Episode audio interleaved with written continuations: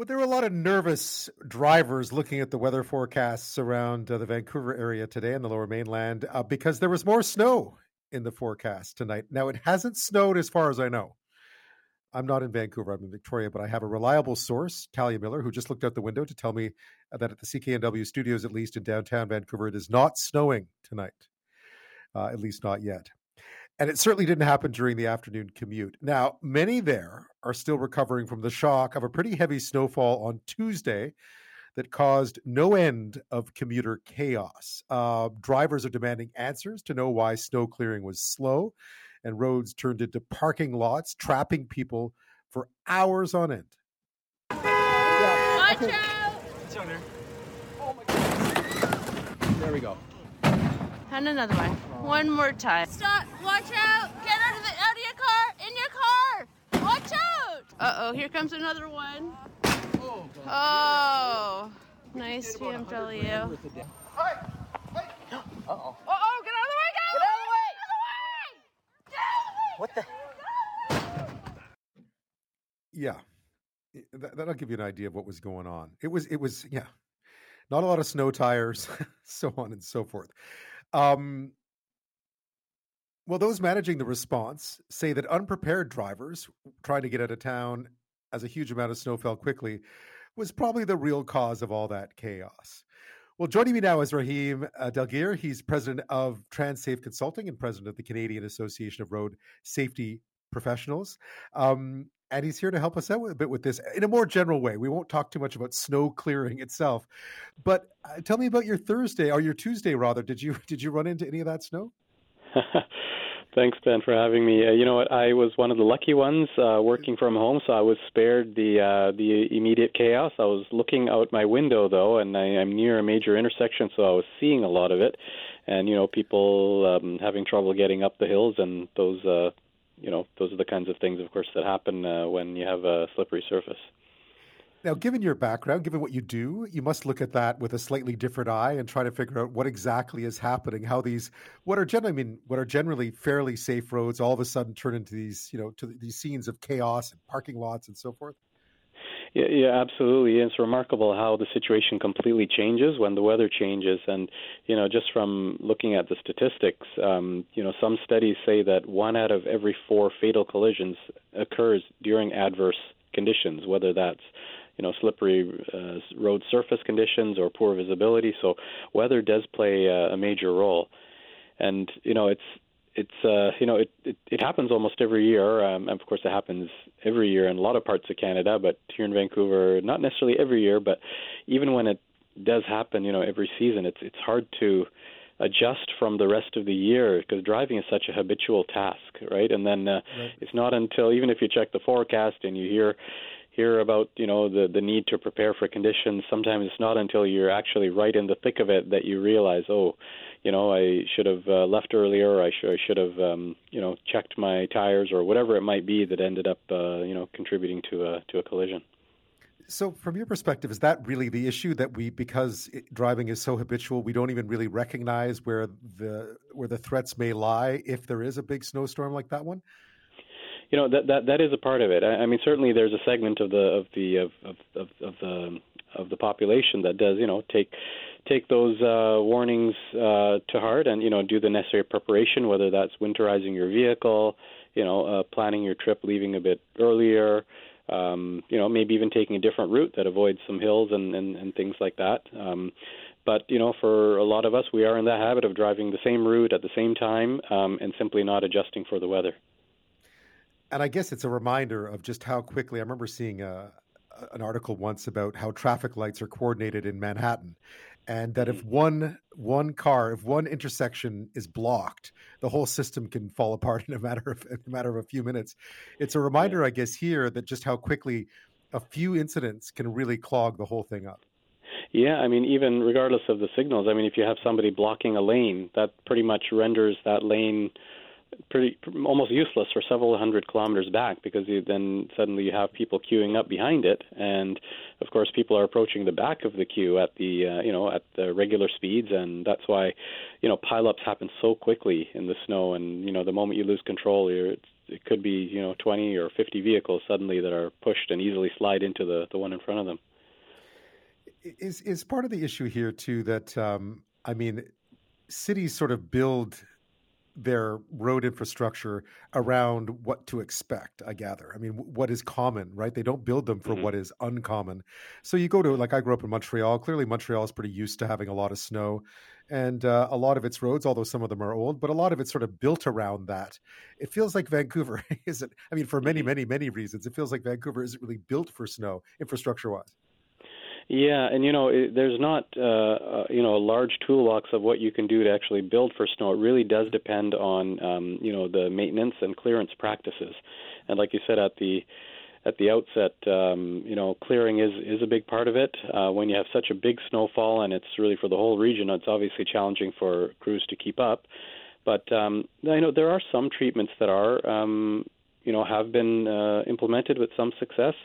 Um, uh, you know, in preparation for for um, uh, for snowfalls, you know, the the crews do use um, different substances, whether it's you know salt or uh, sand or uh, liquid anti-icing uh, agents um, that are you know that hopefully you know keep that friction uh, on the road so that you know when the snow does fall, it's less likely to stick. But then more from kind of a I guess more of an infrastructure point of view, um, you know, like the design of the roads, it's really a couple of things. One is to limit the speeds that vehicles can go on on certain roadways or up hills or whatever, so that uh, or downhill, so that uh, you know when these types of situations do occur, then you're less likely to you know lose control and, and get involved in collisions.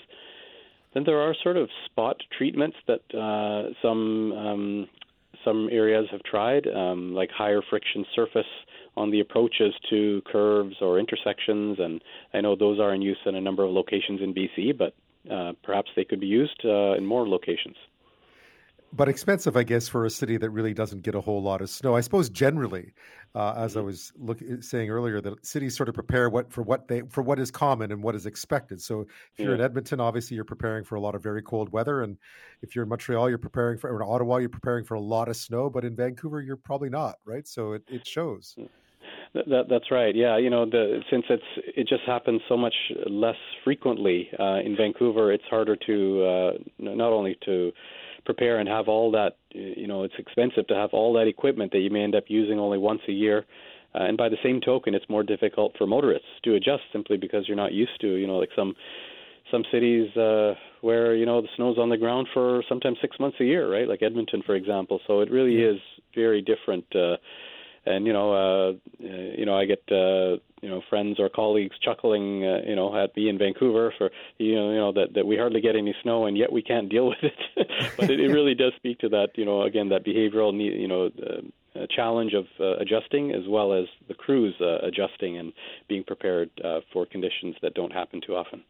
Yeah, but I mean, I guess, but but, yeah. but that are happening more and more often with global warming. So I think we oh, all need right. to be become more and more um, aware, you know, with with uh, extreme weather events, and um, you know, maybe, maybe, and I'm sure that road authorities are looking at their at their crews and equipment, uh, given the, the you know the weather trends that are that are happening. So hopefully, over time, it'll be something that's easier to, to deal with. Yeah, I mean, that I was gonna. Um, I want to ask you about that in the in the sense that uh, we're having to get used to at least more extreme weather. Mm-hmm. Um, and one would think that, uh, and you know, it doesn't happen often, but that when faced with extreme weather, the the idea that you need to change your driving habits becomes all the more important, right? Obviously.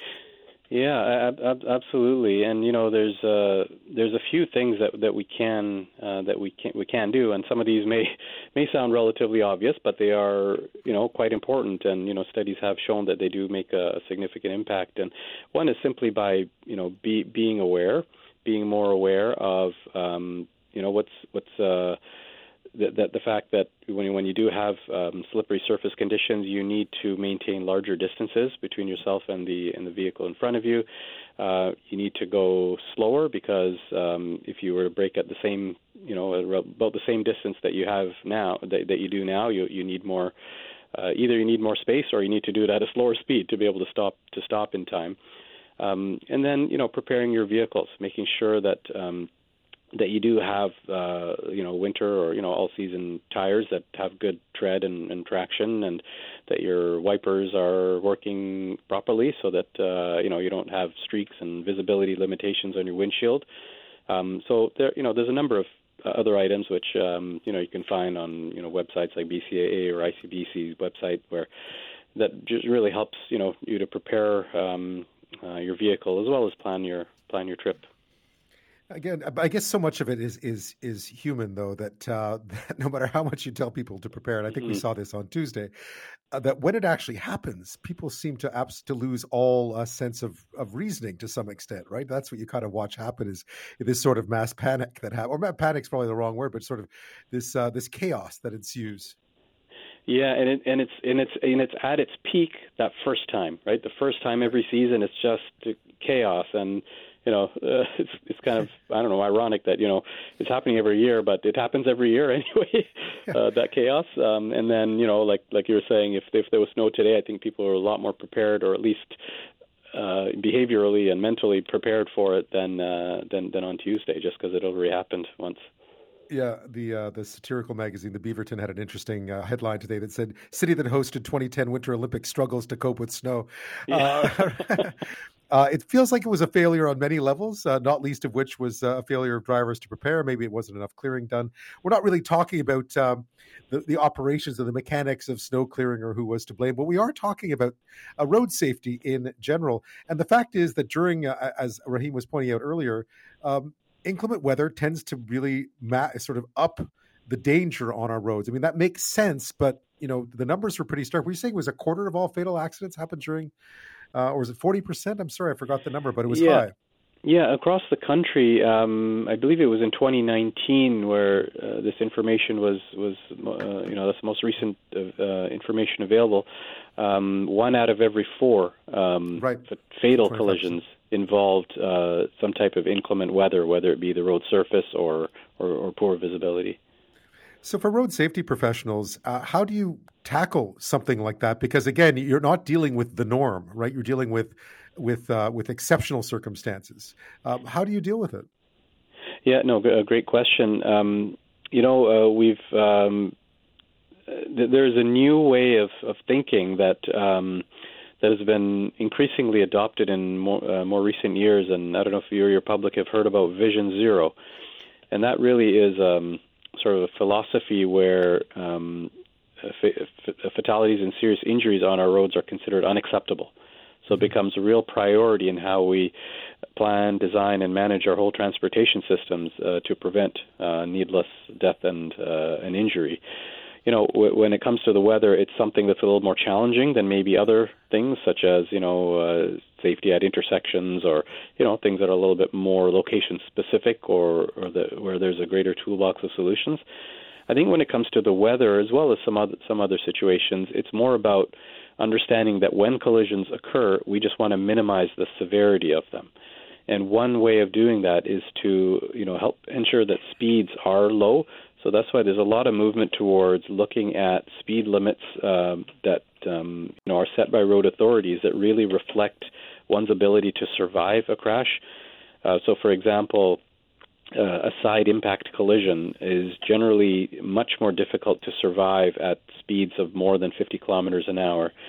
Um, pedestrian hits are much more difficult to survive when it's anything over 30 kilometers an hour, which is why you see a lot of uh, uh, you know um, uh, new areas that are posted at 30 for uh, pedestrian safety mm-hmm. uh, in residential areas. So, so that's sort of the approach that can can help in all weather conditions, but that includes uh, weather conditions where speed, um, you know, combined with the weather could result in people losing control, and um, and then the other sort of way of accommodating, you know, things that that go wrong is by uh, because in, a, in weather you tend to lose control, you may end up going off the road. Is just to make sure those roadsides are safe, so that, that the, uh, the the side slopes are not too steep.